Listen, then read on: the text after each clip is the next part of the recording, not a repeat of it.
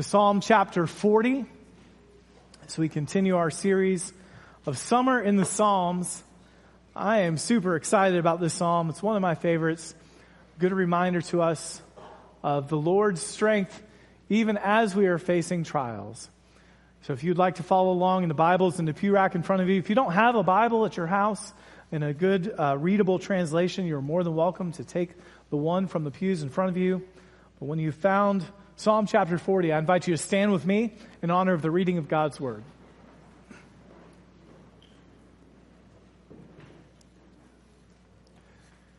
To the choir master, a psalm of David. I waited patiently for the Lord. He inclined to me and heard my cry. He drew me up from the pit of destruction, out of the miry bog, and set my feet upon a rock, making my steps secure. He put a new song in my mouth, a song of praise to our God. Many will see and fear and put their trust in the Lord. Blessed is the man who makes the Lord his trust, who does not turn to the proud, to those who go astray after a lie. You have multiplied, O Lord my God, your wondrous deeds and your thoughts toward us. None can compare with you. I will proclaim and tell of them, yet they are more than can be told. In sacrifice and offering you have not delighted, but you have given me an open ear. Burnt offering and sin offering you have not required.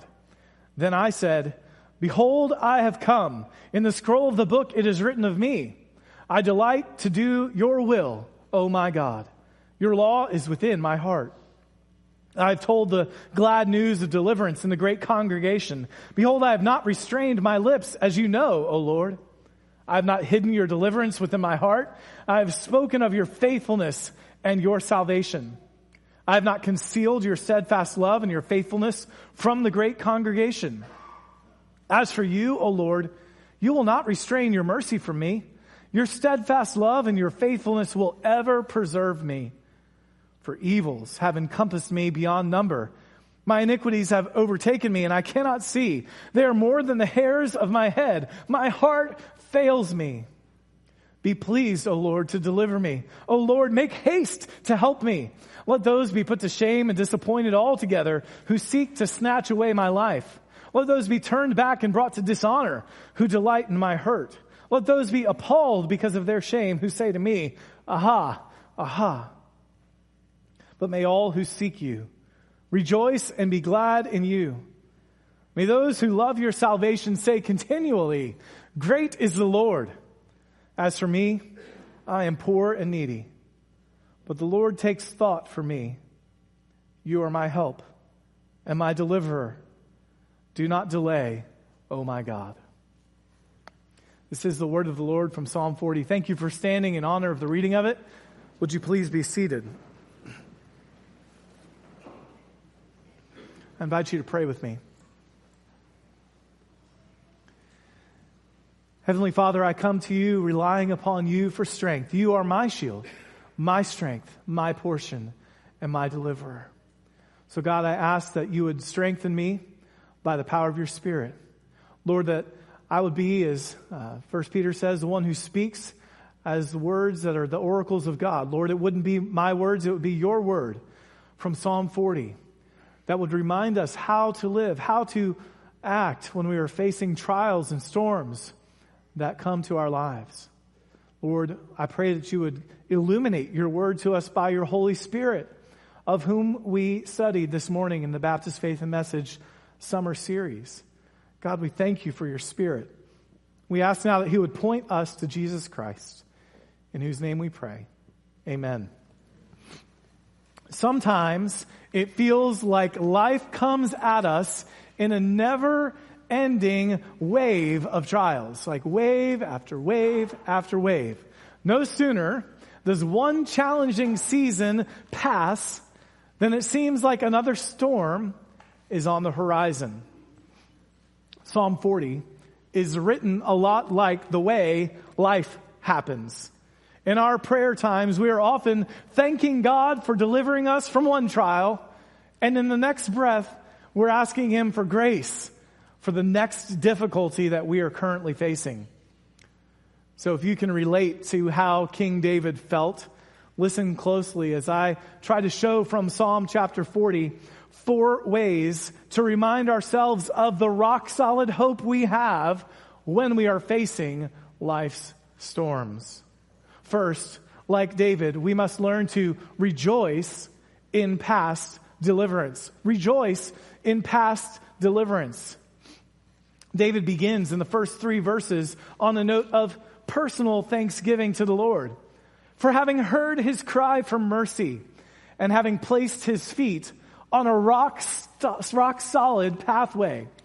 David had been in a, a metaphorical pit of destruction with slimy walls in which he could never seem to get a foothold or to gain any traction.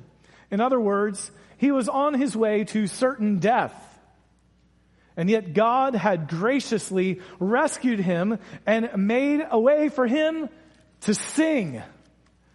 Now, I love Psalm forty, verse three. As a former worship pastor, or I guess I can't really say that much these days, as a worshiping pastor, Psalm forty verse three has been and continues to be a favorite verse of mine. It reminds me of these two truths. First of all, fresh deliverance calls for fresh songs. Fresh deliverance calls for fresh songs. When God works his wondrous ways in our lives, we cannot help but overflow with new expressions of gratitude for what he's done. And this is what makes me thankful for theologically sound modern songwriters who give us the gift of new expressions for new deliverance we experience. The second truth is that genuine worship and singing is always evangelistic in nature. Have you ever considered that before? Your song of praise to God, the psalmist says, will be seen by others. And if the Spirit moves in their lives and causes them to reverence God, that's a work of God through your singing. He says, God has put a new song in my mouth, the N I V eighty-four, that I memorized it in, a hymn of praise to our God. Many will see it. See what? The hymn of praise and fear and put their trust in the Lord as a result of your heartfelt worship through song. L B C, you are a singing church. And I just want to encourage you, continue to sing with all of your heart, your soul, all your mind and your strength. And the Lord will use your songs of thanksgiving to break apart the cold-heartedness of an unbeliever. That's what Psalm forty and three says. And notice how David takes his personal thanksgiving public in singing. He declares the trustworthiness of the Lord to others. He proclaims the multiplied wondrous deeds and incomparability of the Lord through them. Or at least he tries. In fact, he says in verse five that the deeds of the Lord are more than can be told. It reminds me of the end of the Gospel of John, where John says of all the things Jesus did, if I, you know, if we could write all the books, it would be more than could fill the world. It's like, to paraphrase David, it's like if he could uh, write all the songs about God's wondrous deeds, I suppose the world itself could not contain the hymnals, right? Friends, do not neglect the usefulness of singing.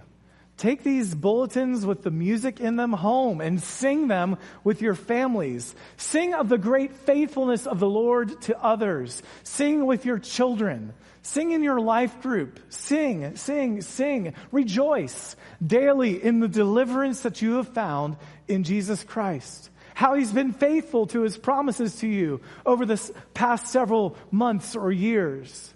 But then, secondly, when you've been moved to rejoice in past deliverance, then that should lead you to respond with joyful devotion. So respond with joyful devotion as you meditate and sing of past deliverance. One of my mentors in ministry, Terry Williams, would often say something like this.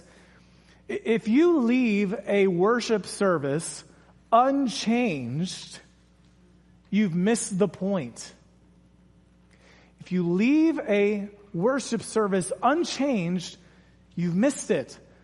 Worshiping the Lord, rejoicing in how he has delivered you, is transformative. It shifts our focus, calibrates our hearts, and properly aligns our affections. David's prayer and praise for deliverance led him to a place of sincere devotion to the Lord. He rightly understands that worship is not just about rituals. It is about a heart of obedience with ears that are opened to the Word of God. Focus in with me briefly on verse eight of Psalm forty, where David says he delights to do the will of God. Instead of a bull or a goat, he wants to offer God himself. He, he acknowledges God's anointing of him as the king, and he wants to fulfill all of what God requires of him. He devotes himself to obeying the law. He devotes himself to telling people about the deliverance of the Lord and the faithfulness of God's saving works. He says in verse ten, "I have not concealed your steadfast love and your faithfulness from the great congregation." In other words, David was fully devoted to a life of complete obedience to God.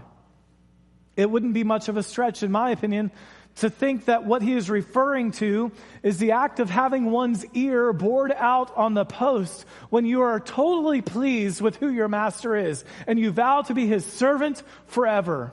David is all in.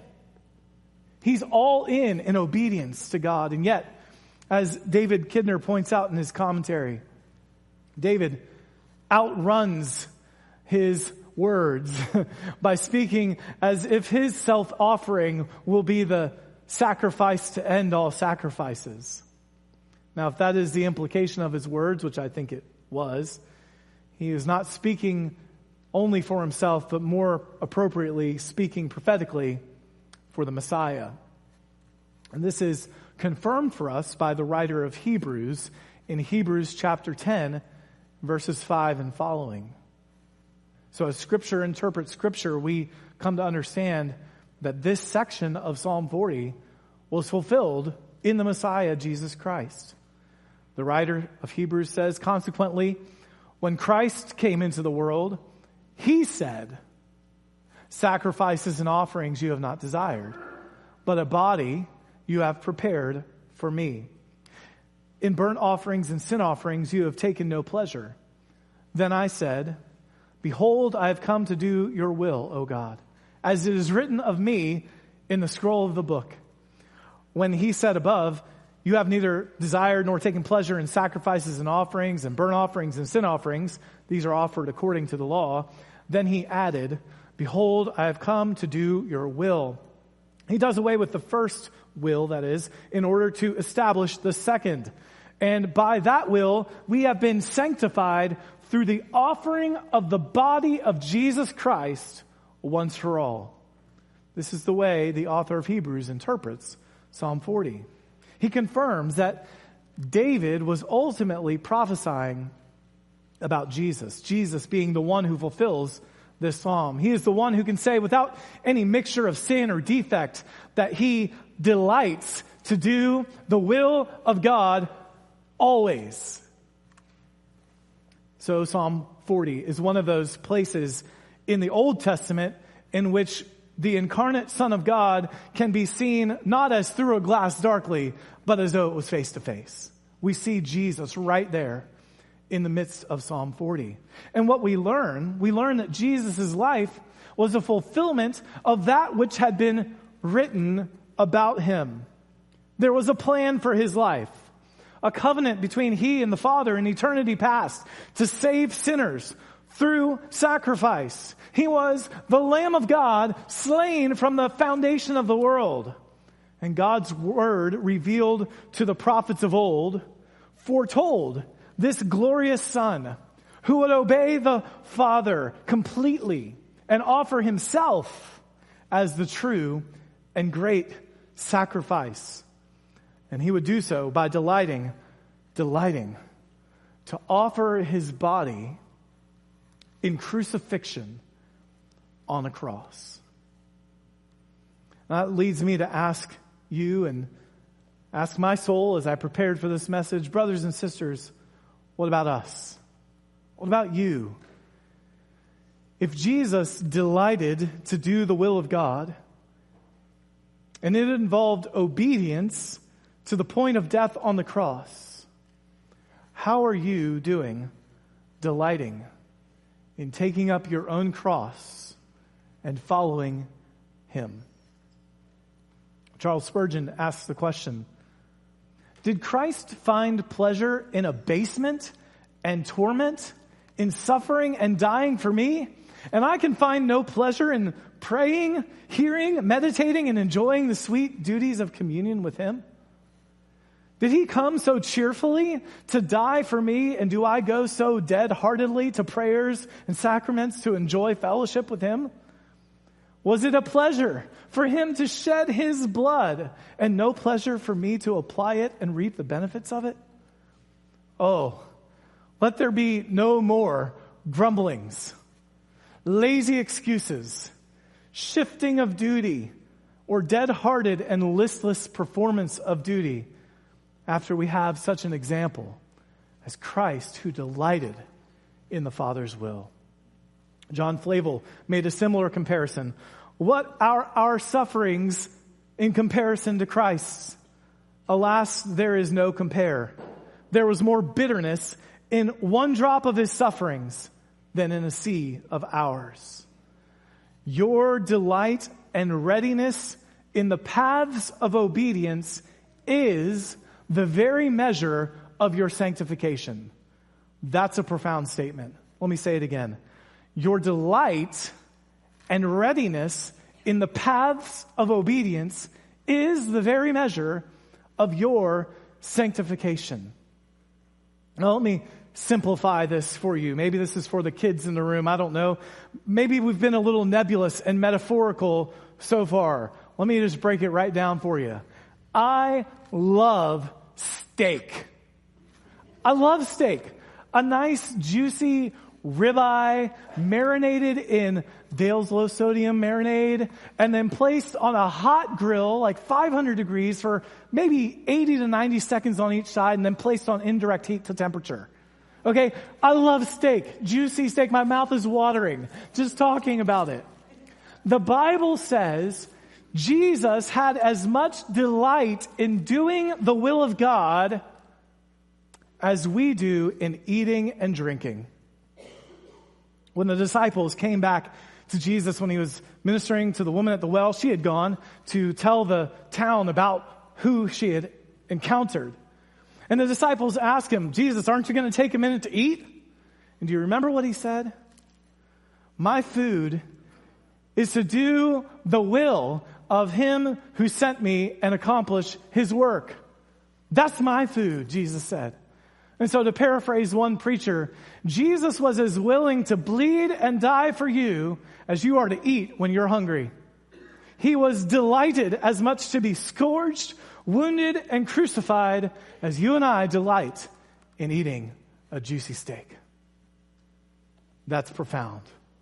Dear saints, let us, when we reflect on past deliverance and respond with joyful and obedient devotion to him, do so with delight. Even as we face sufferings and trials like our Lord himself did. This leads me to point number three, and that is that we should reaffirm God's mercy in present distress. Reaffirm God's mercy in present distress. The second half of this psalm is David pleading with God to deliver him, which merely goes to prove the thesis of the opening of the message today. You are not alone, dear saint, if you find yourself facing wave after wave of trial, because David certainly did. He literally just finished playing and singing the last note of the last chord of his new song to the Lord in thanksgiving, and he jumps right into a cry for help. But I want you to notice verse eleven, as it is the key at the head of this fresh prayer for deliverance. He writes, as for you, O Lord, You will not restrain your mercy from me. Your steadfast love and your faithfulness will ever preserve me. Notice how David reaffirms the mercy of the Lord as he evaluates his present situation. He had been uh, looking up, looking inward, looking upward. Now he's looking around and he sees his enemies surrounding him. And as he does, he reaffirms the mercy of God. This is the way. This is how it's done. This is one of the reasons we have the Psalms in the Bible, to teach us how to pray. Listen, your present trial always seems overwhelming when you're staring it in the face. But when you reflect on the past and rejoice in past deliverance of God and what he's done for you already, and you recommit yourself to obedience to his ways, it creates in you an expectation God is going to do it again.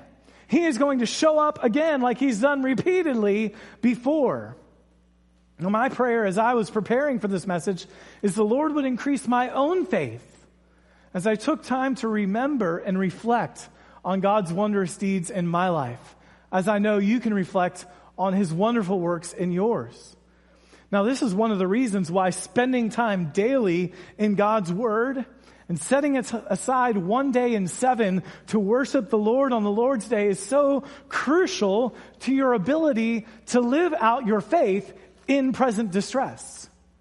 You see, it can have a compounding effect on your soul if you are facing trials without ever being reminded of God's prior faithfulness. You forget the wonders of the cross.